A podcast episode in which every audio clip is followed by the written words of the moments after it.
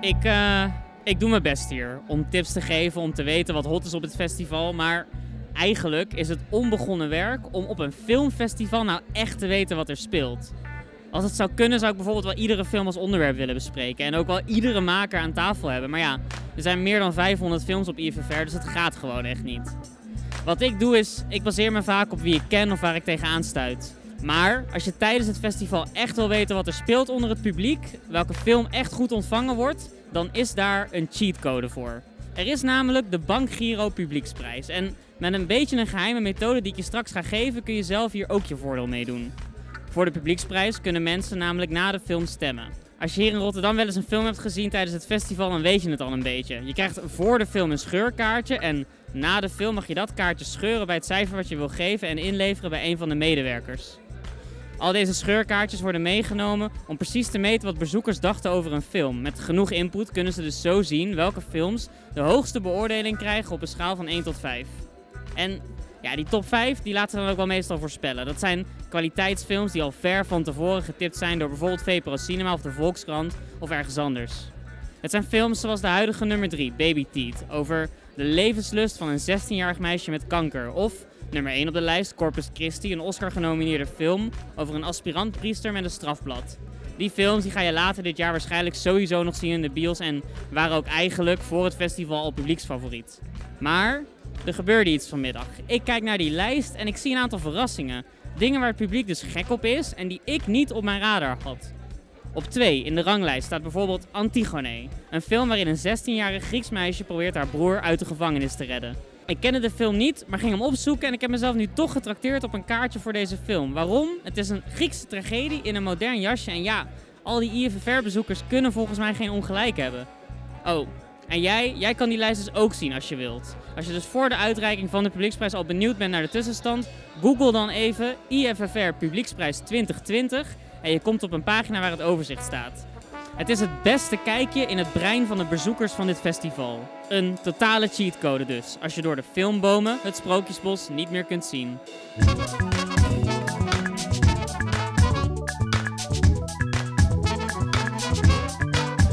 Welkom bij de derde aflevering van de VPRO IFFR Festival Podcast. Een festivalgids op zakformaat. Hier mag ik, Cesar Majorana, interessante festivalgasten en films bespreken. En komen tipgevers langs om de pareltjes te noemen die we absoluut moeten zien hier op IFFR. Of natuurlijk later in de bioscoop.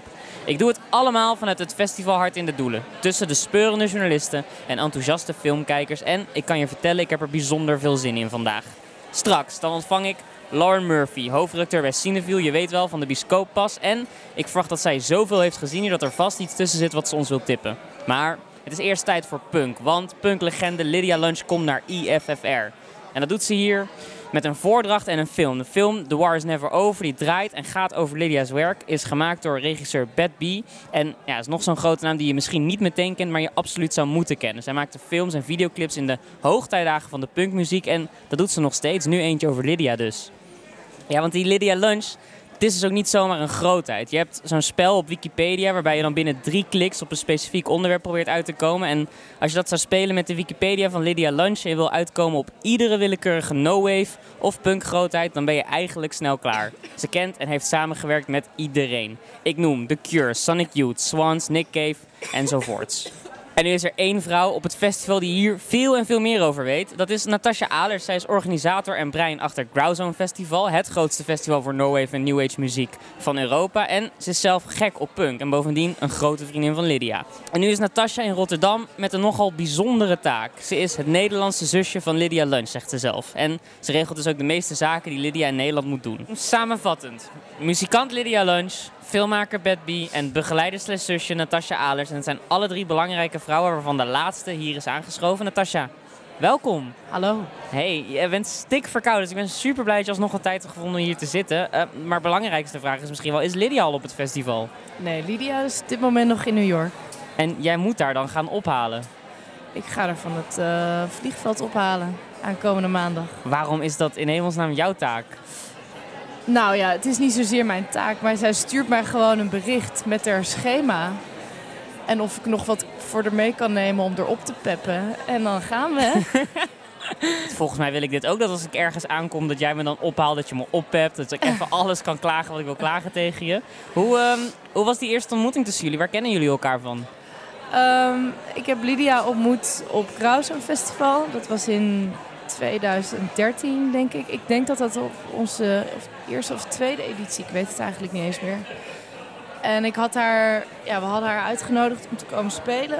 En uh, ja, mijn vriend, waar ik mee Krauzoon uh, mede organiseer, die uh, zei van kom, laten we naar Lydia gaan backstage. En ik zei nou sorry, maar ik durf dat echt niet. Ik ben eigenlijk niet zo'n persoon die graag als festivalorganisator. De, ook nog even in die backstage met in de die backstage, artiest. maar ik moet me altijd toch voorstellen en me toch even als uh, festivaldirecteur dan even zeggen van uh, welkom dit en dat. En, uh, ja, je bent toch ook een soort gast, gastvrouw. Zeker. maar goed, ik had er eigenlijk helemaal geen zin in, want ik dacht ja, Lydia Lunch, ja sorry, ik ben zo'n fan van haar. Ik wil, ik wil haar eigenlijk niet eens ontmoeten. Nou ja, en dat is dus uiteindelijk toch wel gebeurd. En ze was zo ontzettend weg van me dat ze nou ja, binnen 10 minuten aan me vroeg van... wil je voor mij concerten organiseren in Nederland? En, uh, dat zo. laat jij geen twee Zo- keer zeggen volgens mij. Zo geschieden, ja. Wauw. En hoe, hoe is dat dan als je vrienden kunt zijn met iemand waar je aanvankelijk zo naar opkeek? Verandert je beeld dan van eh, iemand? Eh, nou ja, niet zozeer naar opkeek, maar meer je ziet iemand als een soort mysterieus persoon of zo. Omdat je, weet je, dan kijk je die No Way films, Fingered van Richard Kern en eh, echt best wel heftige dingen. En eh, als je filmpjes van haar ziet op YouTube schelden en dan denk je van wauw, deze vrouw die, eh, ja, die laat nooit van zich leven over zich heen lopen. Nee, ja, het is goed om, om, om even een beeld te schetsen van hoe Lily dat precies doet. Maar ik heb nog nooit iemand in mijn leven zo vaak fuck you horen roepen in een korte tijd. Zij is iemand die een klein beetje onbekend staat, altijd precies te zeggen wat ze denkt. En ook een beetje boos te zijn. Een- als mensen zeggen boze feministen, hebben ze het vaak over iemand als Lydia. En volgens mij heeft zij alle redenen om boos te zijn. Volgens mij snap je heel goed waarom ze dat is. Ehm, ja, ze gebruikt haar boosheid heel erg gericht. Ze, is, ehm, ze gebruikt het als een soort van wapen tegen ja, bepaalde mensen. Ze heeft een heel duidelijk beeld wat ze wel en niet wil. Eh, en daar wijkt ze eigenlijk vrijwel niet van af. Dus ik, ik herken mezelf daar ook een beetje in van... Als ik iemand aardig vind, dan is dat vaak van moment één. En dat heeft Lydia ook heel erg. En die weet heel snel wanneer iemand wel of niet goed is voor haar. Of eh, ja, dat voelt ze direct aan. En zodra ze iemand niet mag, dan heb je ook wel een probleem. Ja. ja, en als je al sinds dag één dus zo voor je waardes uitkomt, dan ben je dus ook al sinds dag één feminist. En volgens mij is dat een van de redenen dat er dus nu die documentaire The War is Never Over uitkomt. Nou ja, zeker. Want wat Lydia zelf ook zegt, dat je van je af moet bijten. En dat je niet vaak genoeg inderdaad fuck you kan zeggen naar de buitenwereld. En vooral je eigen weg moet gaan. En dat dat het allerbelangrijkste is wat er is. En dat kan ik alleen maar beamen. Kan zo'n documentaire, bedoel, je hebt hem nog niet kunnen zien, hij gaat binnenkort pas in première, vanaf maandag is hij te zien hier op IFFR. Ehm, kan een documentaire recht doen aan dat aura van die vrouw, die, die, die zelf zo intimiderend was dat jij als directeur van een festival nog dacht van nou, ik hoef die backstage eigenlijk niet in. Eh, ik denk dat Bev B daar wel in staat toe is. Want ik denk dat zij zeker een hele goede documentairemaakster is. Ehm, ja, maar weet je, iemand in het echt meemaken is dan toch altijd anders dan op film. Ik, ik heb natuurlijk zelf ook die documentaire niet gezien. Dus ik weet ook niet in hoeverre zij haar persoonlijk hebben gevolgd. Ehm, maar ja, je kan er eigenlijk niet omheen dat Lydia een hele intense vrouw is. Maar tegelijkertijd is ze super loyaal. En dat kan ik heel erg waarderen. Want loyaliteit is wel in muziek en kunstwereld is wel... En ook in vriendschap is dat alles. Dat je weet dat je iemand kan vertrouwen. Ik weet dat er, als ik iets zeg... en ik beloof dat aan iemand, dan doe ik dat ook. En dan verwacht ik ook dat dat andersom zo is. En dat heeft Lydia ook. Lydia die die zegt iets tegen mij en dan gebeurt dat ook. Dus in dat opzicht geeft dat eigenlijk ook weer heel erg duidelijk en overzichtelijk eh, verhouding. Ja, nou er zijn veel mensen uit haar generatie, veel mensen uit die punktijd. eh, waar ze trouwens in de documentaire hele leuke dingen over zegt. Bijvoorbeeld eh, dat het allemaal leuk en romantisch uitzag, maar die mensen stonken allemaal als de pest. Dat vind ik zo leuk dat ze daar eerlijk over is. Ja, Maar goed. dat is nog steeds zo. dat, ja, nou ja, goed. Ik, dat ken ik wel uit de punk scene waar ik vandaan kom. Dat ik ook het denk van ja... Er wa ik, ik vond onlangs een flyer in mijn huis, tussen me, in mijn archief. En dat heette de Nooit meer douchen show. Dus dat zegt al genoeg. Dat zegt meer dan genoeg. Ja. Maar Lydia is dus een van de, de, de grootheden die is staande gebleven uit dat tijdperk. Dat komt denk ik dus ook omdat zij zo loyaal blijft, zo goed, zo goed er, er dingen kan regelen. Dus Ja, zeker. Ze heeft een heel duidelijk doel voor ogen en dat volgt ze gewoon.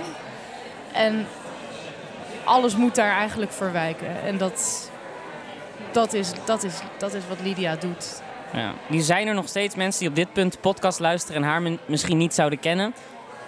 Ik stel me zo voor, stel jij gaat op date met iemand en die persoon zit tegenover jou en jij hebt het over Lydia Lunch en hij zegt, nou ik heb echt geen flauw idee wie dat is. Wat zeg je dan? Ah ja, je moet wel van goede huizen komen, wil je met Lydia op date eh, gaan. Maar Lydia schijnt wel heel, heel erg goed in bed te zijn. Dus, en je moet ook heel veel over seks weten en ook over seksspeeltjes. Want daar houdt Lydia ook van. Ik vind deze ontboezeming te gek. Ik wilde eigenlijk vragen wat jij zou doen als jij op date was met iemand die dus Lydia niet kent. Maar nu weet ik opeens dat deze vrouw seksspeeltjes heeft en in de 60 is. Ja, ja, is ja. Zij, zij geeft me regelmatig allerlei tips. Dus Nou, jij kan voorbereid op date, ik hoor het al. Hey, stel we hebt niks met Lydia Lunch, waarom moeten we dan toch deze documentaire gaan zien of deze Q&A bijwonen?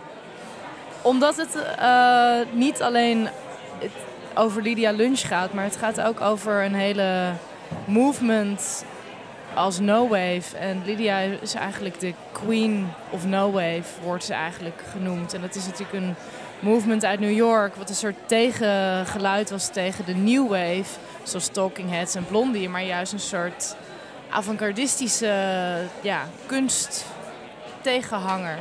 Zij zagen al die gezellige popmuziek en ze dachten, wacht even, de wereld is niet gezellig. Precies. En het was juist heel erg anti alles. En dat is juist heel interessant dat het ook heel anders was dan bijvoorbeeld de movement wat in, eh, ja, in Engeland gaande was met Sex Pistols. Dit was juist ook veel meer gemengd met jazz en film en fotografie. En dat kwam eigenlijk veel meer samen in die no-wave scene. En dat is juist heel erg interessant aan dat geheel. En dat Lydia ook meer vertegenwoordigt dan alleen muziek. Ze doet ook spoken word en performance en ze heeft geacteerd. En zij staat natuurlijk als zichzelf, buiten dat ook als een hele sterke feministische vrouw. Ja, die zichzelf, eh, ja, die, die, die vrouwenrechten het allerbelangrijkste vindt. Ja, en je zei het al heel even, Lydia Lunch is ook te horen met Spoken Word. En dat doet ze hier ook op IFFR op dinsdag 28 januari in Kino 1. Ehm, dan is er natuurlijk haar film, de film over haar gemaakt door Bad B. En die film die is te zien ook op 27 januari en 28 januari. En je allerlaatste kans daarvoor is ook nog eens op 29 januari. Maar ik zou zeker proberen nog kaartjes te regelen voor de 27e en de 28e. Want dan is er een Q&A. En volgens mij, ik heb op YouTube al even zitten kijken naar eerdere Q&A's. Zij houdt niet van antwoord geven op vragen. Dus er gaat sowieso iets gebeuren. Maar of je antwoorden krijgt, ik weet het niet. Ze geeft wel een antwoord, maar het wordt wel een vrij lang monoloog. Dat. Hey, je kan de vraag ook terug verwachten. hey, eh, Natasja, super bedankt en veel plezier. Waar kijk jij zelf naar uit eh, met Lydia hier zo meteen in Rotterdam? Nou ja, ik moet heel eerlijk toegeven dat ik heel erg uitkijk naar Lydia's film zelf, omdat ik die gewoon nog niet heb gezien. Dus dat is mijn voornaamste ding op dit moment. En mag je dan als haar kleine zusje, als er iets in zit waarvan je zegt van ja, maar dat klopt toch niet? Of dat, dat had eruit gemoeten. Mag je dat dan zeggen? Oh ja, ik zeg sowieso alles tegen haar. Oké, super punk. Hey, Natasja, dankjewel. Ja, geen dank. Graag gedaan.